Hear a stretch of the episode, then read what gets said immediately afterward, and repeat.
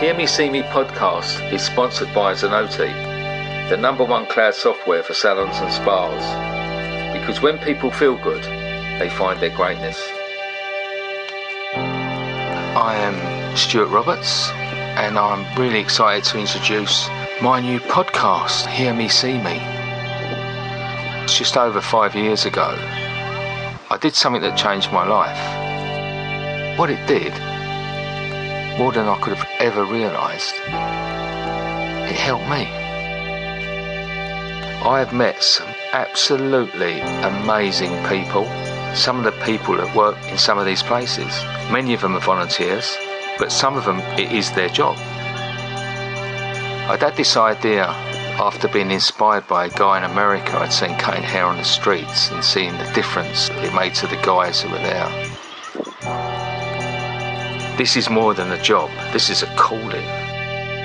Good evening. Uh, this is Stuart from Hear Me See Me podcast. And uh, this evening, I don't suppose people know what time of day it is, but I'm with uh, celebrity hairdresser Michael Douglas. How are you doing, sir?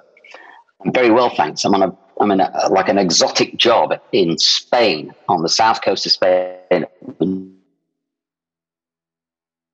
working on a tour. That's great. It's fantastic. The work only starts at like four in the afternoon. I get to spend all time kind of messing around on the beach till about three. It's my favourite job I've had in three years. Is it? It's bloody brilliant.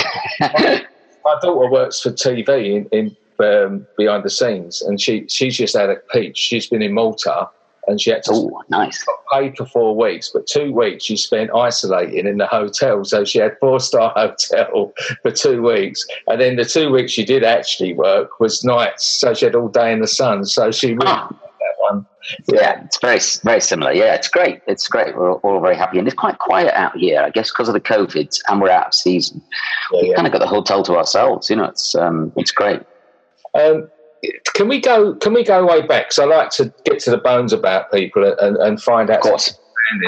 And I think it's always best to go back to the beginning. What what sort of um, what? Where was you brought up? What was your childhood like? Uh, I was uh, about two years old. I moved to Leyland in Lancashire, and I was raised there. So when people ask me where I'm from, I always say, well, Leyland in Lancashire. But I was actually born in Birmingham, or just outside of Birmingham in Bromsgrove. But um, but yes, I'm a Lancashire lad. Really, is, yeah. is how I see myself. Really, my parents are Scottish, and both of them speak Scottish. Um, but um, but yes, I'm a Northerner. Yeah, yeah. My, my dad was Scottish, so he was. I'm I'm sort of I'm half and half. Yeah, yeah. Yeah. Yeah, me too. Me too. So, uh, I'm very happy about it. I'm very connected to Scotland. Like, I, I, go back there quite a lot, and it feels, it definitely feels like home to me, Scotland. I would be, I'd be pretty devastated if there's a, another referendum on Scotland and they, and they were to leave. Um, the connection to Britain, it would be really, it'd be really sad. I realise there's lots of people. I agree. Like that, but, but it would be a heartbreaker for me. Yeah, it's a magical place, and, and uh, a lot of my my early roots are from there. And um, mm. like, one of my uncles, he works on a farm breeding cattle. And uh, it, you just drive over the mountain and just into this sort of glen. And it just, you felt this spiritual connection.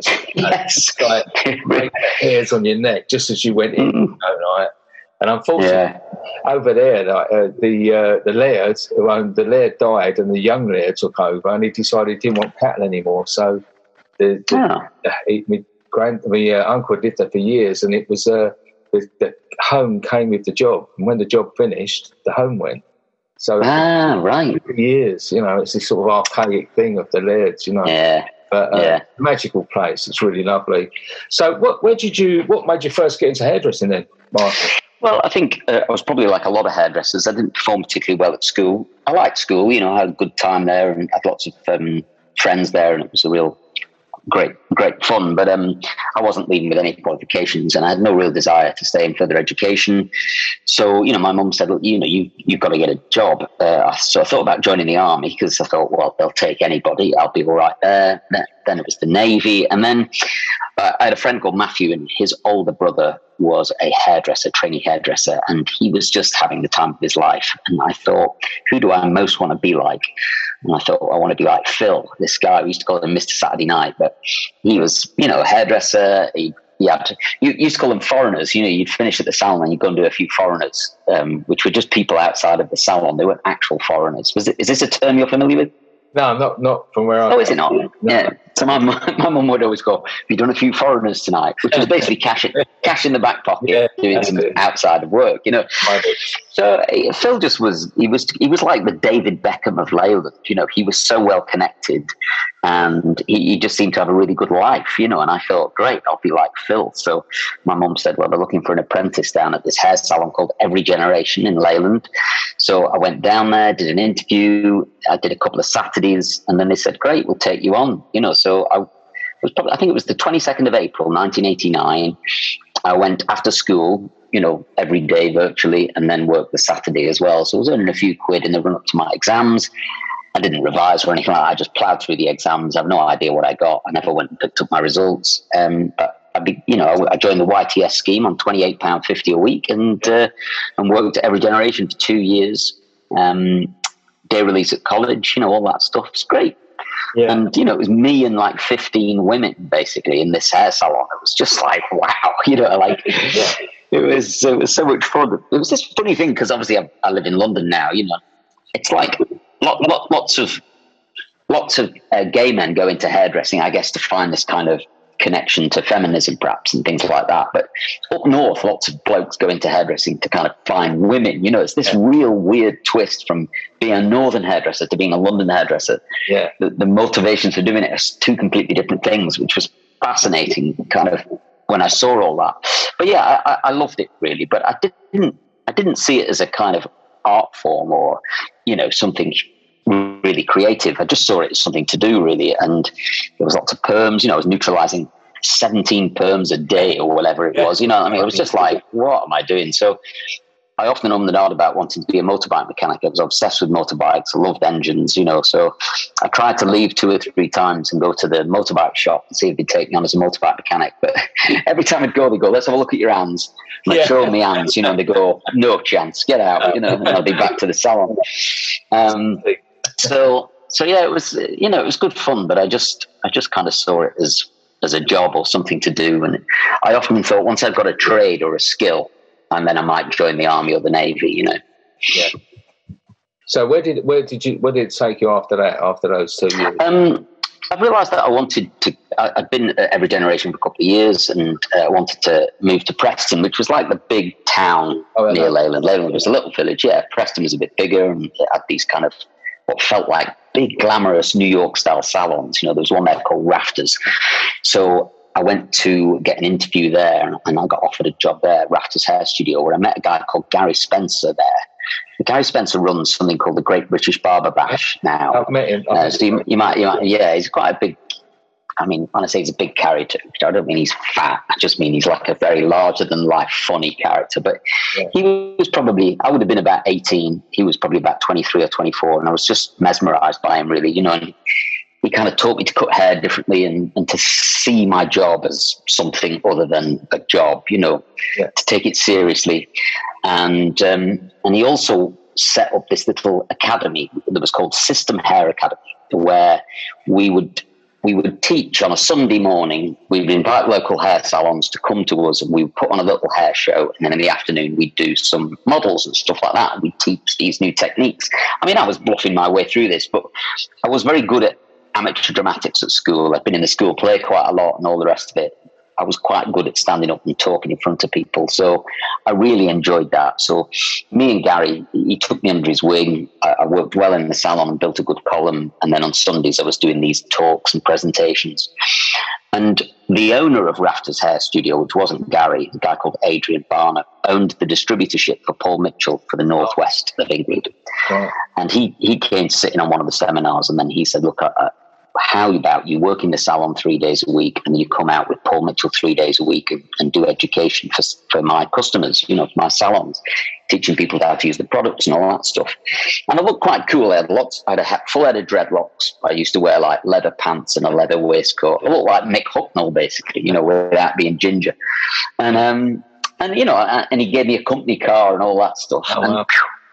Yeah. I was away with it, and I really enjoyed, I guess, the presentation side of it, a bit of teaching, and made me feel good about myself. And it, it realized, I realized that being a hairdresser wasn't just working in a salon anymore. It's kind of a world outside of it, and that really, really appealed to me. That. Mm. So then, where, where, where, did it go from there? Um, I, I, actually got very sick around that time. My lungs started to collapse weirdly. I, I, was on a night out with Gary Spencer, and we drank these Long Island iced teas. we had a couple of them, and then for whatever reason, I just I just collapsed. And then, you know, we had, we had to take me to hospital and everything. And it turns out one of my lungs had collapsed. And, um, and, and it just, just knocked me for six, really. I guess I was about 19. And then I was out of action for about six weeks. And then I lost a lot of weight. I was very skinny and very sickly, really, around that time. And then, then my lungs started collapsing intermittently. The left one would collapse, they'd fix it. The right one would collapse, they'd fix that. And I ended up just literally being in hospital for about 18 months to the point where actually um, they did some operations to try and fix the problem, but I ended up dying on the operating table, and then I was in intensive care for a while. And, you know, I, they gave me an epidural. You know, I'm sure you know what an epidural is, but it's a needle that goes into your spine. But they put it in too far; it went into my spinal cord. and they turned on the morphine. All the morphine went into my spinal cord, straight up into my brain, and then shut all my organs down, stopped my heart, just killed me, basically. You know, it was a bloody nightmare. But anyway, I, you know, they drain all the morphine off your brain, and I was paralyzed for for a while, and then eventually, you know, I, I came. No, I mean, they literally didn't know whether that was going to happen or not. But over a six week period, I, I, returned, and um, but I was jobless, really. I came out of there, and uh, Adrian Barnett had sold rafters to, to somebody. Um, there was a chap called David Thomas, which you might know, David Thomas, hairdresser. Um, he's up in Preston. Wow. And he came to visit me in hospital quite a lot. And he said, Look, when you get out of hospital, I want you to come and work for me. He said, You can do all the education for my staff. And he said, I'll look after you. And, you know, I think he basically said, Look, whatever debts you occur, he said, I'll take them on and we'll we'll work out a system about how how you can pay them back.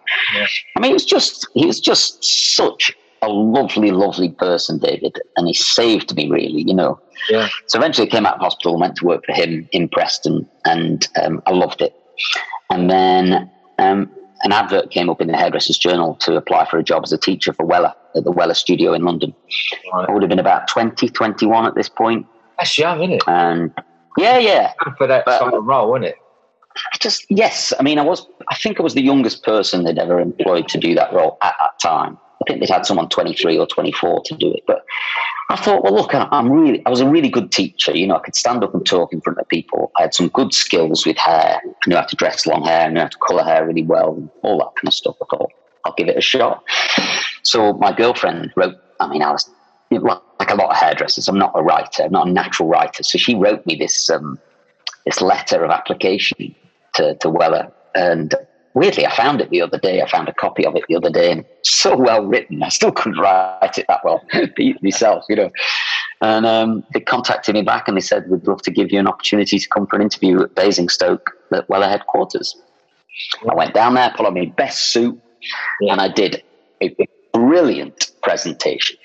Like, knockout it was. You could do a five minute presentation on anything, and I did it on meditation, this meditation technique that, that I learned in hospital. It's called the three S's silence, stillness, and solitude. And I've, I've read about it in this book. It's a terrible kind of self help book called Talk and Grow Rich with Ron Holland or something like that. I was thinking, I'm going to talk and grow rich. That'll that'll work. Anyway, I went down there, but I did this presentation on how you can unlock the subconscious mind. You know, to get it to, to get it to get you things and the way you did that was through this meditation technique. Anyway, it was a really good presentation. And they were like, wow, come back for another, another interview. So I came back for another interview, did some hair and all the rest of it. And in the end, they said, we'd love to offer you the job to come and work at the Wella studio in London. I was like, I'm in, count me in. Yeah. 12 and a half grand a year, I think was the salary, with £2,000 London waiting, it was called. So you got an extra two grand a year because, uh, because you, you worked in London and um, and that was it. I packed my bags and left. So that's this would have been September 1994. Wow. And and bearing in mind, I was I was dead in in April of that year. Yeah. So I'd had this miraculous kind of turnaround, really, and. Um, but I was heavily in debt. I was in real, you know, probably 20, 22 grams worth of debt, I would say. And I was a young lad earning peanuts. But um, being off ill for 18 months and all the rest of it absolutely cleaned me out. I think I had eight county court judgments against my name. You know, it's just like, Jesus, am I ever going to get back on my feet? Yeah. But well, it kind of saved me, really, you know.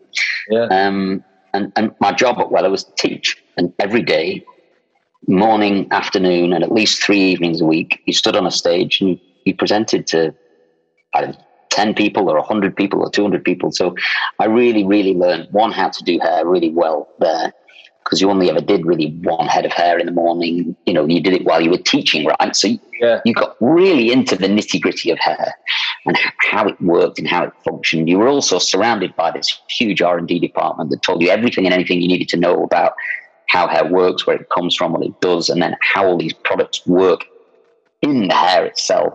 Yeah. So it was, a, it was just a fantastic education, really. But it, it, it taught me everything. And I remember on day one, working at the Wella studio, I was on stage with Nicky Clark on one side and Joshua Galvin on the other. And I was like, wow, this is great, you know. And I would just listen to what they were teaching, and then I would teach that the following day on my own courses, you know. So you were just picking up nuggets of stuff everywhere. And you were Patrick Cameron, Keith Harris, who you remember was always there, Trevor Sorbie was always there, yeah.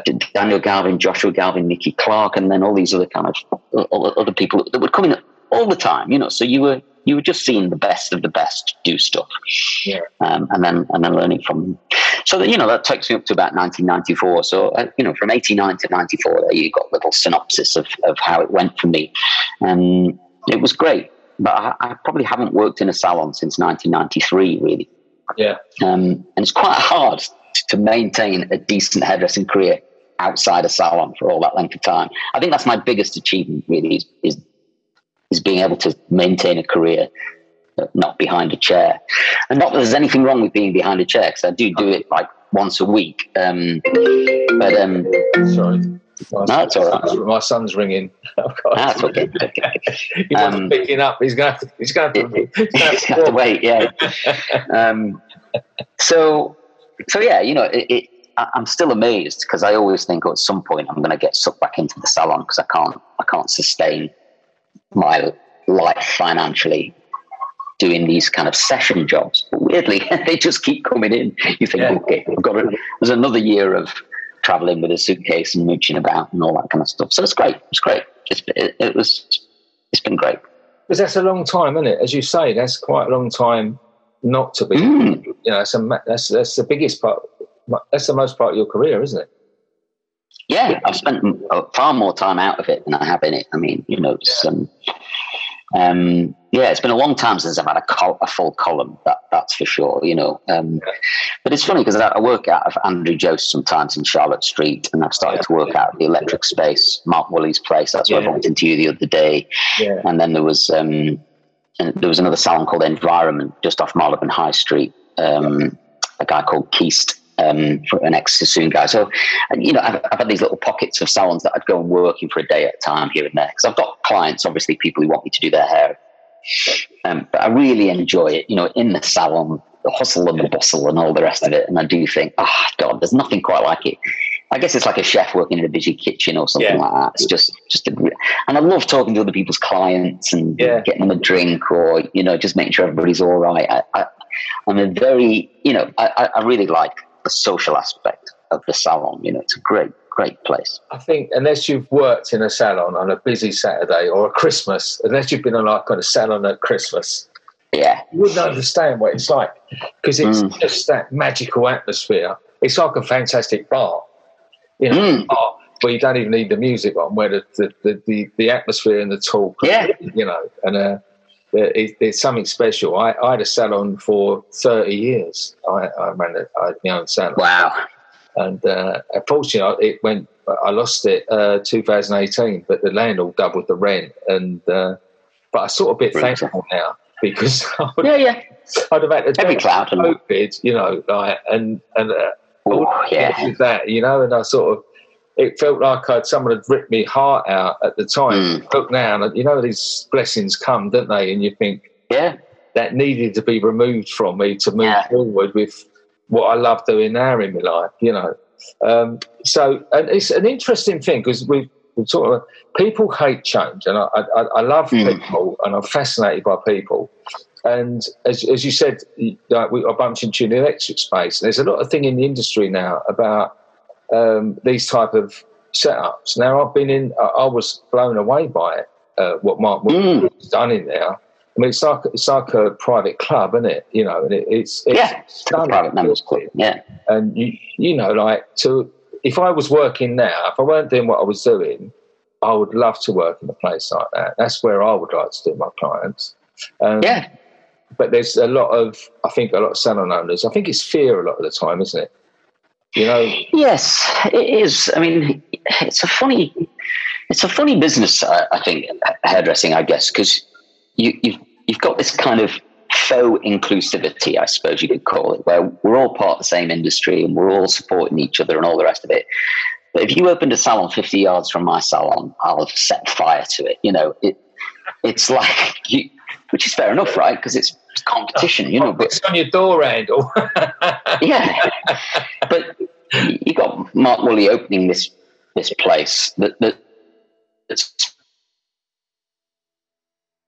uh, I guess what you could call competitive people to literally work side by side. You know, um, it's quite interesting for him because he's got hair salons in London, and I think he's got one in Brighton and wherever else he's got. So it's an odd, it's an odd thing to do. It's a very brave thing to do, and I think it's also I think it's the right thing to do. I mean, interesting story is that I, I um, had a chat with Charles Worthington and his partner Alan about renting some space off them because they've round the corner from the electric space. Yeah. They've got the, the Percy Street salon, right? So I, I, know Charles and Alan quite well, and I was looking at their Percy Street salon. It's got five floors, and I, I need a floor. So I'm launching a business next year and I need some space, oh. mainly to shoot YouTube content, stuff like that. I'm not opening a salon. I'm not going to do clients, but I need office space and I need a place to shoot.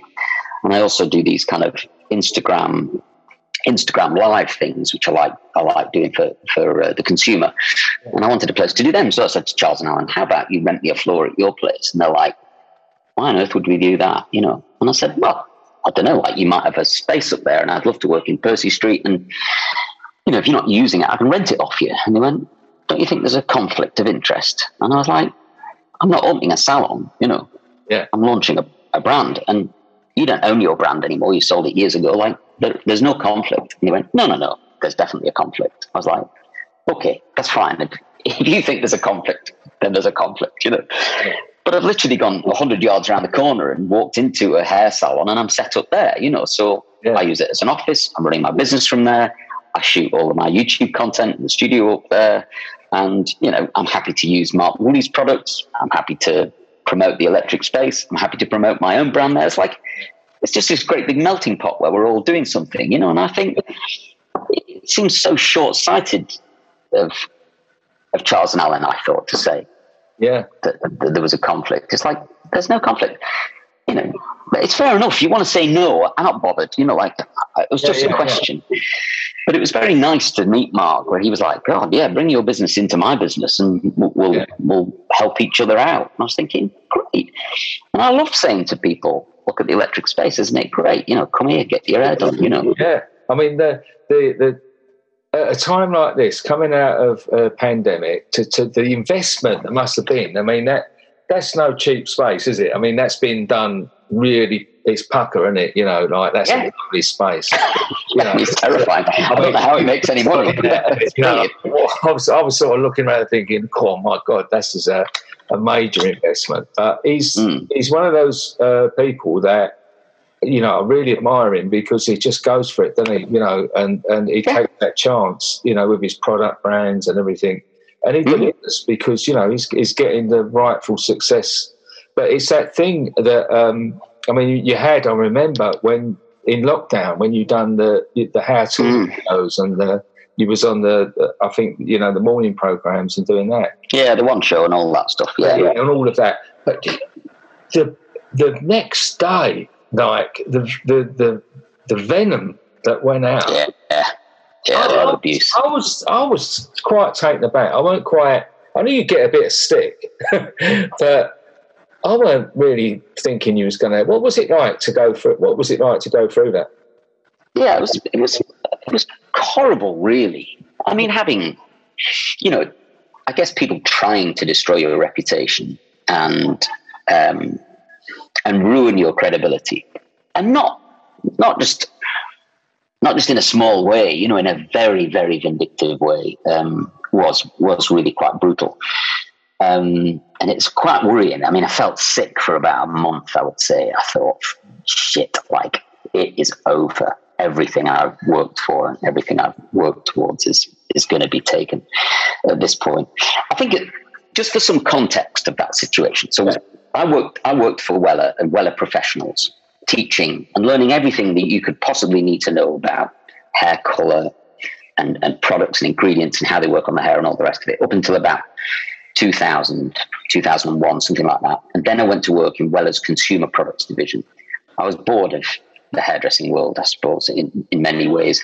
I've been to every Salon International, every alternative hair show you can think of. I've, I've put on more hair shows. I've toured the country seven times, I'd say, with Vidal Sassoons, Patrick Cameron, Wella, the lot, you know, like I'd presented to every Tom, Dick, and Harry, every technique you could think of. And I'd seen everybody do a bloody over directed graduated bob a billion times. Like I was done with it all. I was like, where else do I go? Consumer products I loved. I wanted to work in advertising. I loved the idea of creating those amazing hairstyles that you see in TV commercials, even if it is for a consumer product. I don't care. I wanted to learn how to make hair look like melting glass. You know, like you yeah, see it. Yeah, it doesn't even look like hair. Have they done that? I wanted to learn how to use green screen and green rods and start to manipulate hair in slow motion and all that stuff. That's what I wanted to do. So I thought, working consumer products, they make TV commercials, that's what I'll do. So Wella offered me a job there and I took it. They own brands like Shockwaves, Silvikrin. They had a big color brand called Wella Viva. Yeah. They had a shampoo brand called Viva on off. They had a big range called Liquid Hair, which sponsored Friends. I remember at the time. It was massive. You know, it was a oh, multi yeah, yeah. million dollar business. And, and I became the technical manager, which is a slightly crap name, but I guess it was their creative director, you know. So I got to learn all about the world of consumer products. And I loved it. It was brilliant. It was big, big business. And you were making decisions and shooting images that were going to sell 10 million pounds worth of shampoo, you know. So it was, yeah. it was brilliant, you know. So I loved all that. And then around that time, I ended up getting on TV. I really wanted to be on TV, but we'll, we can talk about that later. But it, it really helped. You know, I've done all this presenting and talking and everything. I knew I had to present to a camera. A friend of mine was a TV producer. He said, let's get you on TV. I had this small TV show on the Discovery Channel called The Hairman. But lots of people watched it. It was translated into lots of different languages all over the world. Um, and Procter Gamble bought Wella around that time, and they'd seen my TV show, right. and they said, "We would love to offer you a contract." We don't understand Wella as a business, and we bought it. But you've worked in professional and you've worked in consumer. Come and help us. We'll buy 50 days a year of your time at X amount a day. Money was outrageously good. I was like, great. So I straddled both businesses for a while, but then I started to work mainly in consumer products. And they owned Clairol, nice and easy. They owned Head and Shoulders, Pantene, Aussie, Vidal Sassoon, um, and now they own Shockwaves and Silvikrin and various other Wella brands, Nicky Clark, for instance, you know. So I just started to work on all these consumer brands, and then I started to work with R and D, and then I started to to learn an enormous amount about home hair colorants.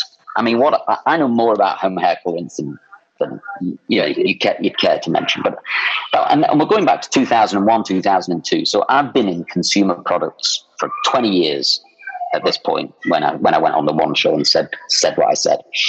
So what I knew about consumer products was that it is serious major business for these people, for Procter and Gamble or L'Oreal or Schwarzkopf or whatever. It's a billion dollar business around the world. And they don't just put any old shit in a bottle and put it on a shelf and expect it to work. You know, like yeah. they spend an enormous amount of time and effort and money trying to make formulations that are the best they can be, largely because they've got competition, right?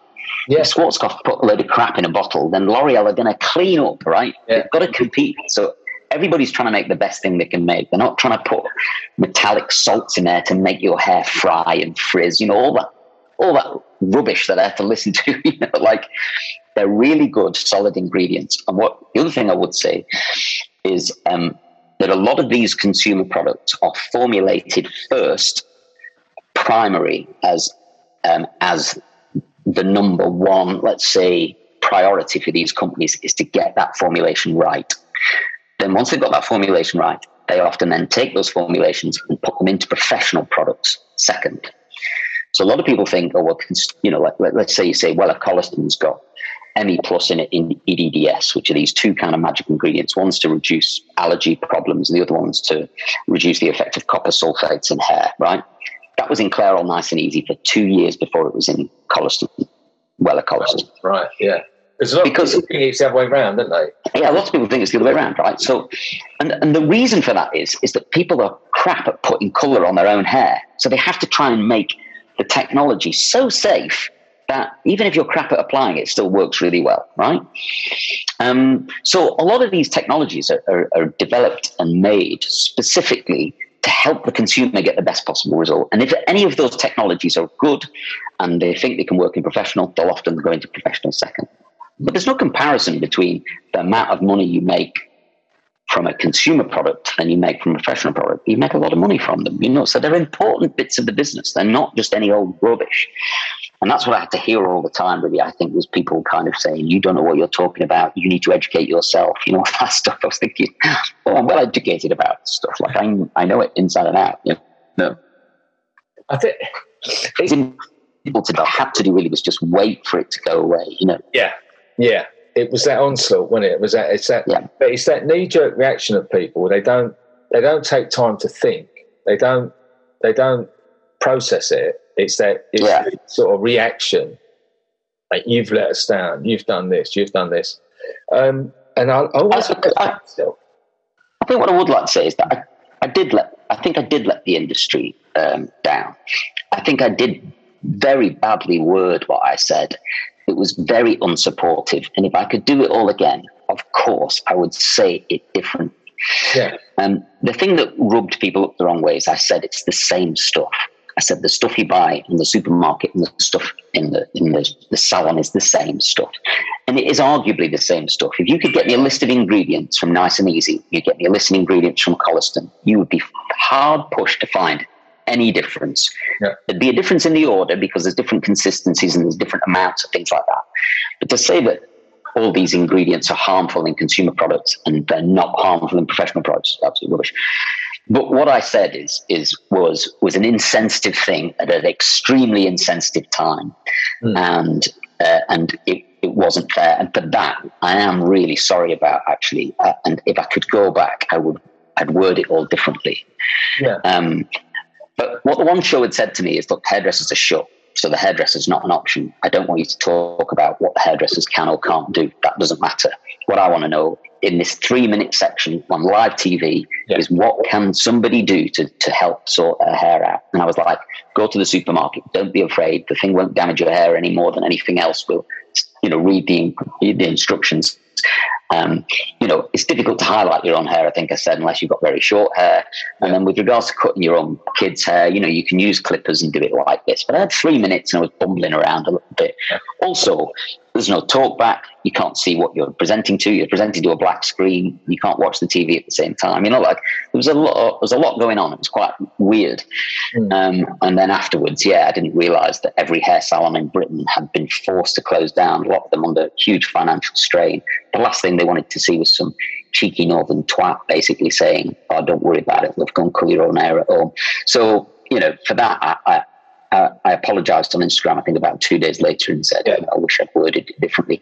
But I'm not going to apologize for saying that, that consumer products are, are good because they are good. You know, the yeah. shampoos are really good, the products are really good. You know, like it's competition for you. But if you're a hairdresser and you're worried about consumer products, then you should up your game a bit because you know, if you're if you're if you're worried a box on the, the supermarket shelf in Sainsbury's is going to compete with you, then bloody hell, you need to be a lot better.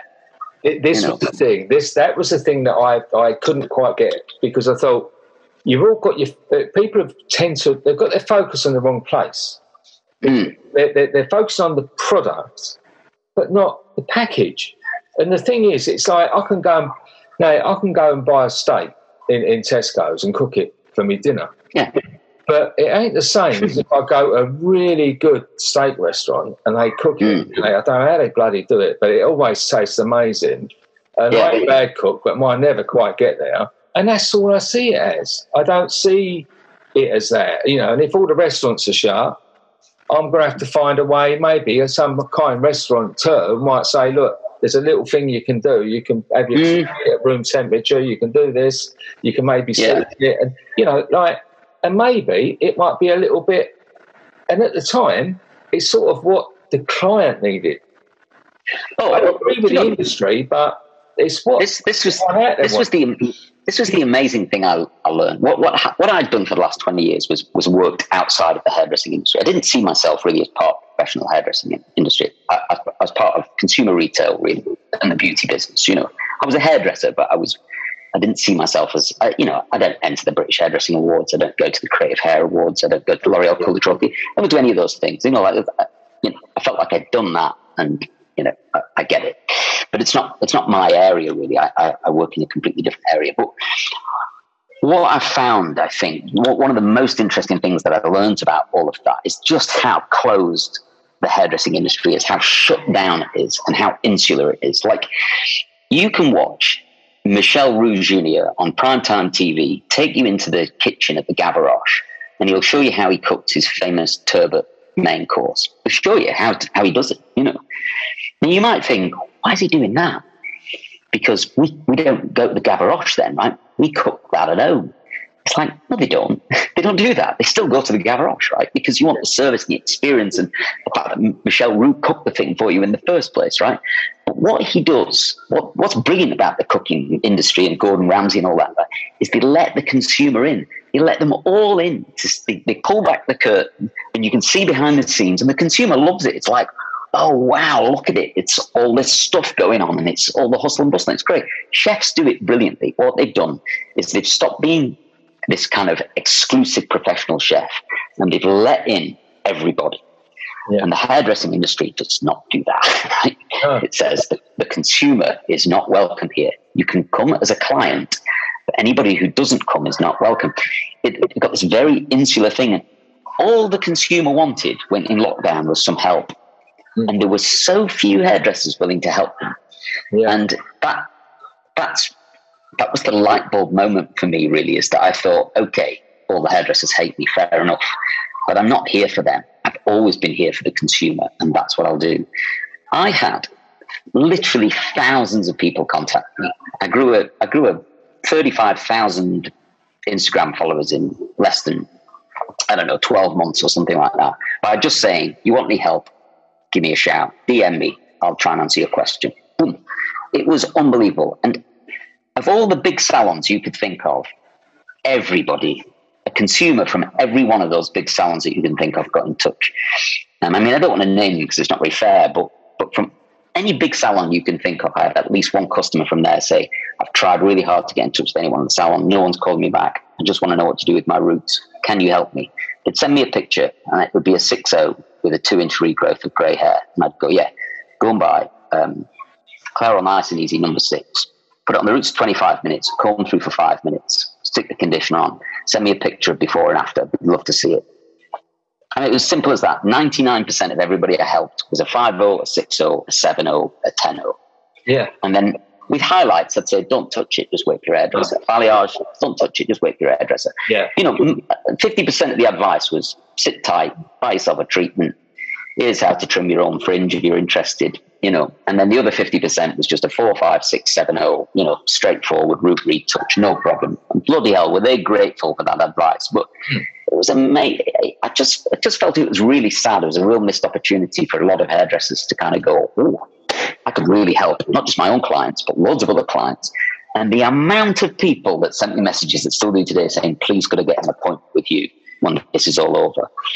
And I thought, oh, so that's interesting. I'm encouraging people to use consumer products and box dyes, but in the end, they want to come to me for a professional service. Yeah. So it, it didn't have the effect that everybody thought it would have, which is if you drive people to the supermarket, they'll stay there. No, they won't. They'll go there, they'll use it while they can, they bloody hate having to do their own hair and they'd love to come to an hairdressers, you know. I know. I, I, I, used to say it to my team, and, and over the years, I've said it to hairdressers. You cannot expect to, to sort of just go around and, and you need to add add value. You need to you need to also like add creativity to it because, mm. as you say, if you end up they come to a salon, pay a lot more money, and end up just having a base six on their roots, you've got to make sure you introduce some other little bits and say, look, we can we can have a few packets, we can do this, this, and this. Yeah, a few blonde bits, right? A few blonde bits, like bloody yeah, great. Do, get this, like, do not do a basics full ed for time after time after time with Mr. So and so, because in the end, she's going to think, what am I coming and doing this for? Mm. You know, yeah. make make it. Better. I think there's the, the, other thing is that I, I, I, mean I formulated a response to a lot a lot of the abuse that was coming to me, you know, and I, one of the things one of the things I formulated was that you know you're complaining about these products in the supermarket compared to professional products, but it just doesn't matter. All the value is in you, the hairdresser. It's not in the tube. It's not in the peroxide. It's yeah. not in the box. It's all in you. So the reason they come to you is not because you're using Koleston or Majirel or whatever. They don't even know what you're using. like yeah. you could be mixing up nice and easy in the dispensary. They don't know. They don't care. They're here for you. All the value is in you, the hairdresser, and and that's the thing that had been completely overlooked as well. Not by everybody. I, I, I did get quite a lot of support from a lot of hairdressers that that, yeah. that went. You, you, know, you didn't say anything wrong. You just said it at a bad time. Don't worry about it. Yeah, I yeah. totally agree. You know, so None of it. It wasn't everybody, but um, but the people it was. Oh, they were angry. They still are. Still get still get abusive messages now. When I'm on this morning, there's this one girl who messages me. Oh, the abuse is outrageous. I mean, I keep thinking I should block her really, but it's almost hilarious watching it come through. You know, um, I can't believe it. Do you think? Uh, yeah, yeah. And then I look on her, her, her, Instagram page and she's there cuddling her nan, saying, "Oh my lovely nan." I think, God, only you, your nan knew just how brutally you were. You know, what potty mouth you've got. You, yeah, yeah, yeah. then like that, would you? it's, it's, very funny. It's very funny. Yeah. But um, but yeah, it was a, it was a brutal it was a brutal time uh, for me. But um, a, a very very valuable lesson I learned from it, and um, yeah, I, you know, I should have read the room a lot more accurately that day. And there's definitely some regrets around it. But wow, what I learned and what I came out of the other side with, you could, there's no other way to gather what I learned other than to go through that, that kind of hellish time. Um, yeah. So I'm glad it happened, but um, you know, I, I, wish it, I wish it, I wish I'd said said it differently. You know, um, you can't you can't undo this stuff. I mean, I'm, I, I, I, I know. I mean, I'm we said before we went on air that I'm I'm sort of 15 years sober, and uh, I, I've I've made some I've done some terrible terrible things, and what I've had to learn to forgive is me, uh, forgive myself because yeah. I I cannot undo stuff. You know, all yeah. I can do is try and be the best version of myself I can from day mm. to day. And and yeah. you know, and you've you've been man up. You just said you you you know you didn't just say, "Well, I did do nothing wrong." You said that. You just said that you you wish you could, um, but you can't you know. Yeah, um, yeah. And what you did do, and, and balanced I it think, by saying that how important hairdressers are. Yes, and I think well, I think what I've gone on to do as well since then is help the consumer, but very much support the hairdresser. You know, like I've been, I've done several college talks where I've gone on Zooms and, and talked them all about their career in hairdressing and all the different things they can do. I thought, I thought it'd be very difficult to change the hairdressing industry as it stands now. But I think if we could, if I can go to colleges and do a little bit of yeah. of trying to to breed a kind of new vision for hairdressing, um, and to not look at it quite so exclusively in, in, in, in too much of an elitist way, yeah. and to to kind of spread the word of love. I think one of the things it would do is open up a greater pool of people who want to come in the industry. Lots of people want to be chefs because they see Jamie Oliver and Gordon Ramsay and Michel Roux Jr. and all, all, the other guys on TV and think, oh, it looks great. You know, that's what hairdressing needs to do. It needs to open itself up and let people in. Um, you know, there's lots of parents out there that perhaps wouldn't want their kids to become a hairdresser, you know, and you think you could alter that, no bother, by, by opening a whole a whole place up to the consumer in a much much bigger way. That, that, that's what I'd like to do really is I think bridge the gap between the consumer and the client and say let's not forget they are the same person. Yeah. Um, and um, is that you know, you're, I mean, to do with your business that you, you, you know, is that the, the, sort of direction you're going in for next year? Yeah, I mean, I'm, I'm launching a brand next year, which which I was always going to do because one of the reasons I've worked in consumer products for all these years is I wanted to launch a consumer brand. So it's not come out of this lockdown fiasco. It, it's something I've been trying to do for a long time. but I've never had a good enough idea, really. Um, you know, I thought, Michael Douglas, the TV celebrity hairdresser, shampoo and conditioner. It's like, yeah, what the fuck's that? Like, there's millions of TV celebrity hairdressers, shampoos and conditioners. It's soap in a bottle, mate. Like, yeah. What are you offering the consumer? What is it Michael Douglas stands for? You know, that's the thing I would get. I'd go and see Boots. I said, I'm going to launch my own range. And they go, right, what problem are you solving for women? And I go, I'm going to make the hair more voluminous and shiny than ever before. And they go, yeah, Charles Worthington's already done that. John Frieda's already done that. Lee Stafford's already done that. Yeah. What problem are you solving for women that's not currently being solved for women? I'm like, yeah, I don't know. I'll go away and have a think about that. and I'd go away and think, what problem am I solving for women? you know, so you know, over, over a, almost a ten year period of searching for what is it like John Frieda's Frizz-Ease, right? Like yeah. he solved the problem of frizz for women. You know, um, you know, Nicky Clarke brought glamour and the supermodel industry to the high street, you know, um, with his aromatherapy range. You know, like when you start trying to pin it down, it's like, yeah, God, like you know, one of the questions you get asked all the time is, who is Michael Douglas? What do you stand for? you know, and I think, yeah. like, I had no idea what Michael Douglas stands for. And then one day, the penny dropped. And right.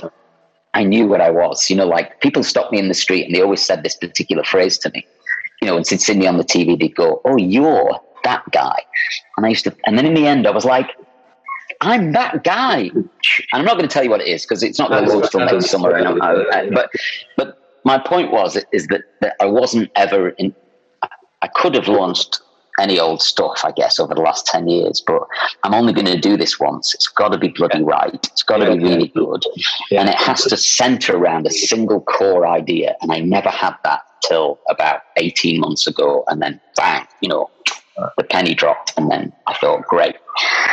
And I guess one of the things I've done since lockdown is, is grow an audience on Instagram uh, with the idea, I guess, in the end, of saying, okay, you, have come to me for all this advice and all this help and all this education. I've taught you to blow dry your hair and use products in a different way and shampoo your hair this way and all the rest of it. And now here's a range of products that I think will really help you, you know. And it might be a bit cynical. You might think, oh, he's just growing an audience to sell people products. But, you know, it's a marketing strategy, I guess, around trying to provide people with a solution to a problem um, that keeps me work, in work. You know, like yeah. I, I, you know, which is a biz, which is which is the cornerstone of any business. Ultimately, you know, yeah. I don't, I didn't want to sell people a dream that wasn't real. I wanted to sell them something that I thought I yeah. think this will help people, um, and I think it's really good. Yeah, and some of it's shampoo and conditioner, some of it's not. You know. Yeah. Um, yeah, good. So it looks like next June. You know, we've got um, we've got really good investors. Charlotte Tilbury's are one of our lead investors. Charlotte Tilbury's obviously the queen of beauty and yeah, launched the business in 2012 and sold it for a billion dollars recently. I mean, she knows what she's doing. She's she kind of looked over our idea and thought it was great. You know, Christoph Henkel, the guy who owns Henkel, that owns Schwarzkopf, he's an, he's an investor. Yeah, like we've got amazingly brilliant investors behind us, and um, yeah, so I'm, I'm I'm really delighted. And I'm hoping it's mm. a, an outstanding success for you because we need another sponsor. So. well, let me tell you, consider it done. Once we've launched, we'll be sponsored. What's interesting about uh, haircuts for homeless, we, yeah. we talk about that, um, is that um, when I started making TV shows, um, I, I, then set up my own production company and, and, and, I produced most of the TV that I made. So I did a bit of directing, producing, and writing, and we pitched all sorts of different ideas. Um, I've made a lot of history documentaries and things like that. But one thing we did do is, is I think it was called Front Magazine, which was a lads mag in the 90s. The editor rang me up and he says, I want to make over a couple of homeless guys. What do you think? You know, and I was like, yeah, but can I film it? And he said, Yeah, sure. So I rang up my producer and I said, Let's go and film this, right? So he gets these two homeless guys and come off the street and wow, you know, they looked really chaotic and shambolic and they'd been homeless for a good year or two and they, they did look in really bad shape. But the magazine wanted to do this article that we made them over, got them clothes, got them a suit and all the rest of it, took them for a job interview, you know. So we filmed the whole thing and I cut their hair and shaved them and all the rest of it. Yeah. It was really quite a it's quite a traumatic thing to do. One, because they didn't want to be groomed too much because one of the things they said is they couldn't beg for money if they looked too good. Yeah. And what were they going to do if they didn't get a job? You know, they were slightly hedging their bets all the time. So I said, look, uh, how much is a hostel for the next three weeks or something like that? You, uh, know, he said like 165 quid. So I gave them 165 quid and I said, look, just take that money. Let us make you look the best we can look. And if, you, if it doesn't work out for you, then at least you've got lodgings and then you can go back and do whatever it is you, you want to do, you know. So we, sh- we shot this thing and then we had some names for it. It was like a funny little teaser we made, a teaser thing called it Transformation. Which was oh, terrible. God, I think you've got to remember. Yeah, right, I know, I know, I know. You've got to remember it was it was like 1990. Yeah, no, it was probably about 2001. The world was a very different place. You know, like Oasis yeah. was still the biggest band in yeah. the world. Like, yeah, yeah, yeah, yeah. You were allowed to say offensive things. To yeah, people, yeah, yeah. You know, and it was fine. Um, so we had it was got, and then the other one was "Beggars Can Be Choosers" was the other title for it. I don't know. Anyway, we shot this little. we shot this little. Uh, shot this little taster for it, and then we sent it to all the TV channels and all the rest of it. Some of them loved it. You know, BBC Three nearly commissioned it as a full series. The idea, what we'd do is we would. We had some different ideas. So you'd take somebody um, who uh, wants to be a chef, homeless guy wants to be a chef. You know, you make him over. You you do chef training, you put him, you know, and get him to. I know I can see his glazed over like. Oh. And then the other one we had where we'd find five homeless musicians, all the different things, and then we make them all over and turn them into a band, um, and then get them a gig essentially, you know, and see what would happen, you know. And this, I mean, in the end, I, remember telling this lawyer friend of mine about it, and he said, "You just can't do it. It's it's exploitative beyond belief, and it's disgusting." That's like, is it? I think it's a great idea, you know. In the end, we had to let it go, but. Yeah. Um, obviously for obvious reasons. And then the One Show turned up in about 2005 and said, We're looking for small independent production companies to make short form programs for the One Show. Have you got any ideas? And I said, Well, I used to make this TV program called The Hairman many years ago uh, on the Discovery Channel, but I'd like, uh, but we've got this little taster tape of this transformation thing. Anyway, we showed it to them and they loved it, the One Show. And the One Show said, Okay, I don't think we can make over homeless people, but off the strength of that, we would we would like to commission the street barber, and we'd like to send you out all over Britain cutting people's hair in the street, and and literally my whole the whole one thing thing the one show thing started off the back of the taster tape we made of yeah, cutting yeah. two homeless people's hair. Yeah. So it's quite funny because you got in touch with me a couple of times, said, any chance we can get this homeless thing on the one show? And I kept going back to talk to them about it. And I think they were a bit worried that it was a bit exploitative and, and, and not very friendly and, and all that kind of stuff because they said, look, you've already pitched us this. We don't want to do it. We just want to do this. So, but it's really funny how when you started doing haircuts for homeless, I was like, God, my TV career started really yeah. doing doing the haircuts for homeless. It's quite funny yeah. to, to, see see how it's gone for you. Yeah, I mean, mine mine came about really by accident because it just literally I was because of like being in sobriety, and I was I used to go down the on a, on a Monday I'd go down to local Sally Army, and I'd go and do buddying, you know, and I'd talk about alcoholism and all that stuff. And then I just saw Mark Bustos in America. This was 2014. He was out on the street doing those makeovers. And then at that, yes, that's right. Yeah. yeah and I, I just thought, I'm, next week I'll take my scissors and I'll do a few haircuts. And, yeah. and it all grew from that. And there we was a couple of weeks ago in in electric, and and we didn't have many customers because it's not the ideal thing. It's a bit of a setup and it doesn't really work. So I, I went off the streets and I was I was like getting guys in, and there was two guys that were plotted up in Oxford Street, and I got them in. There's a great couple of guys, and they look brilliant when they were done, you know. But yeah, you know, it, it's but there was another girl that came, and as soon as she saw everyone, she just couldn't cope with it, and she left straight away. Yeah. So I think the thing you, you, you it's gonna it's hard to coordinate anything like that, or, or, or just make it up. You know, it, I, I, agree, and I think in my naivety, uh, you know, back you know 15, 20 years ago, I thought, oh, you know, we'll just get homeless people and get them to do this, but yeah. they're extremely complex, complicated reasons for why they are where they are.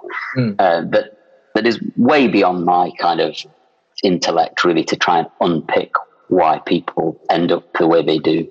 Um, But um, it's a very, very honourable thing that you do. I think it's utterly superb. And if I can help you out in any way, shape, or form, you know, with posting stuff on social media, or like I say, doing doing this podcast, or when it comes to launching the book, um, I'd love I'd love to talk about it on my podcast with Davina. And then, yeah, yeah. you know, in, in, any other way that I can help you, or if you're doing the thing at the electric again, you want to invite me down to cut some hair and, yeah. put that on my socials and all that kind of stuff to spread the word, then absolutely, you know, because nobody nobody wants to live a completely kind of screwed up existence riddled with addiction and all the rest of it. But as you get older, you realize that you're not in control of your life in, this, in the way that you think you are.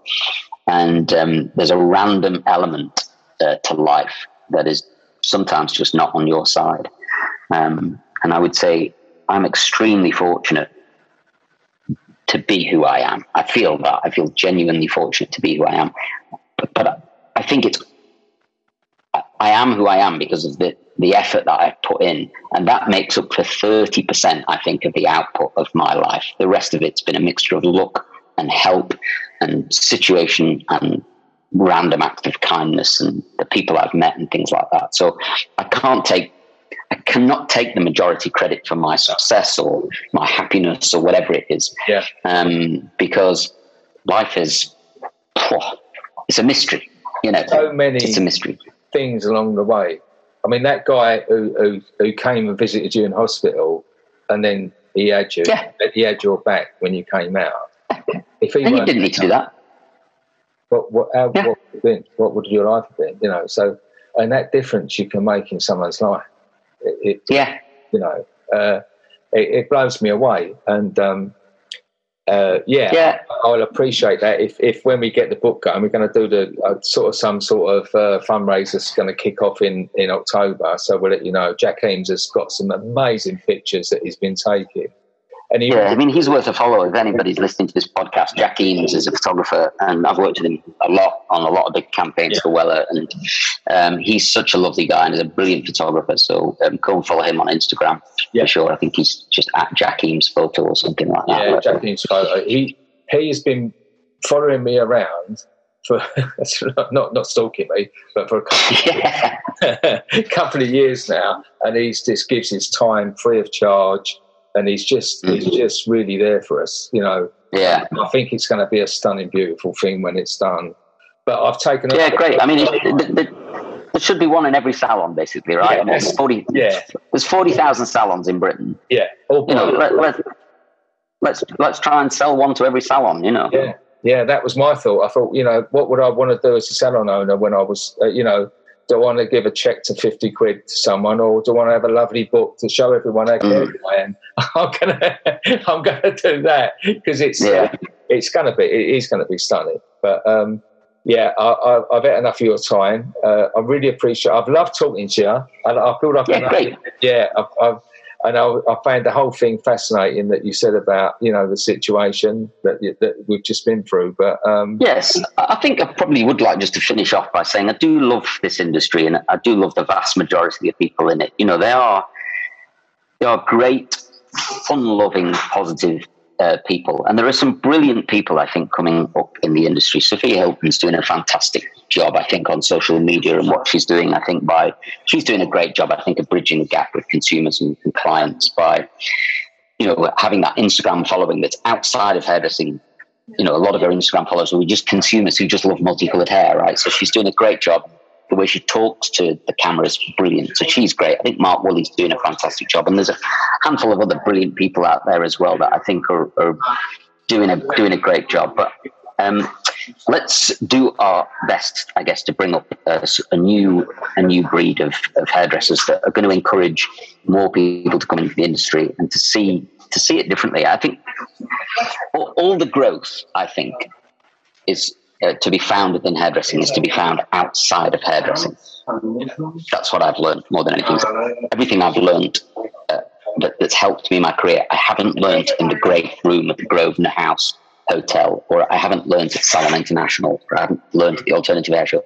I've learned it outside of the industry. So people, uh, if they get the opportunity to leave the industry a bit, I don't mean leave it entirely, but get outside of it, go and try and work in different sectors of different creative industries. So whether it's art or fashion or TV or movies or whatever, all the growth is to be found there because all, what I can see at the moment is the hairdressing world is like a giant echo chamber where everybody is saying roughly the same thing and then agreeing with each other. Nothing is moving, you know, nothing seems to be moving outwards, you know. So get out there, take your skills and apply them to different industries. Yeah. Um, because, uh, you know, there's, there's some exciting growth to happen in hairdressing. It feels like it's not happening fast enough. You got me excited. Um, Good. but you know, the other thing is that people are afraid to work outside of the, yeah. the world because they'll get kind of beaten up on social media or whatever, but don't care about that. Don't care about what other people are doing. Just that's the thing, isn't it? Yeah, don't follow your own conscience. Mm.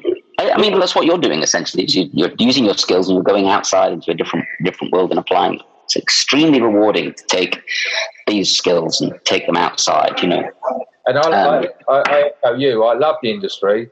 And, and, originally it was about meeting homeless people, and, and it's gone so far more than that. You know, women's refugees, mental health units, all sorts of things. But on top of that, I got to meet hairdressers all across the country. Yeah, yeah. And I, I you know, 600 volunteers we've got, from from England, Scotland, Wales, Ireland, and Dublin. You know, and they're all so great. You know, mm-hmm. It, it, we're a, we're a fantastic bunch of people, and as you say, working together, we, you know, that whole thing, we can achieve more. Yes, absolutely. Um, God, one other thing I just wanted to throw in there is before it finished talking about. Uh, oh, that, that was the other thing is that most of my success has been based on my ability to talk. If you can, if you can get the opportunity to present or teach or, or any time you can do any public speaking, it is the single best thing you can do. And every job and every opportunity I've had has been completely based on my ability to talk. Yeah. So learn to talk properly and um, articulate yourself properly and be able to talk in front of 10 people or a thousand people. But learn how to do that and you will be like superhuman. Um, I did just want to say that because a lot of people say, oh, how do you do that? And I always think, talk, like learn to talk. It's the, it's the best thing you can do. You can help me with that. yes. But the thing, the more you do it, the better you get it. And those eight, nine years I spent at Wella teaching changed my life. That was it. You know, I learned to talk. Yeah. Um, I mean, it's probably very irritating for a lot of people. I probably talk way too much, but um, it's helped me enormously. So anyway, on that bombshell, thank you so much. Uh, it's been great, and thanks. It was great to meet you, and great yeah. to be invited on the podcast. Um, yeah. You know, um, I really, really appreciate it. So um, thanks very much. I'm, I'm, looking forward to this coming out, and I'll plug it on my, my socials and all of that jazz. And um, yeah, let's see each other soon. I'll, I'll hold you to that. It's just over five years ago I did something that changed my life. What it did, more than I could have ever realised, it helped me. I have met some absolutely amazing people. Some of the people that work in some of these places, many of them are volunteers, but some of them it is their job. This is more than a job, this is a calling.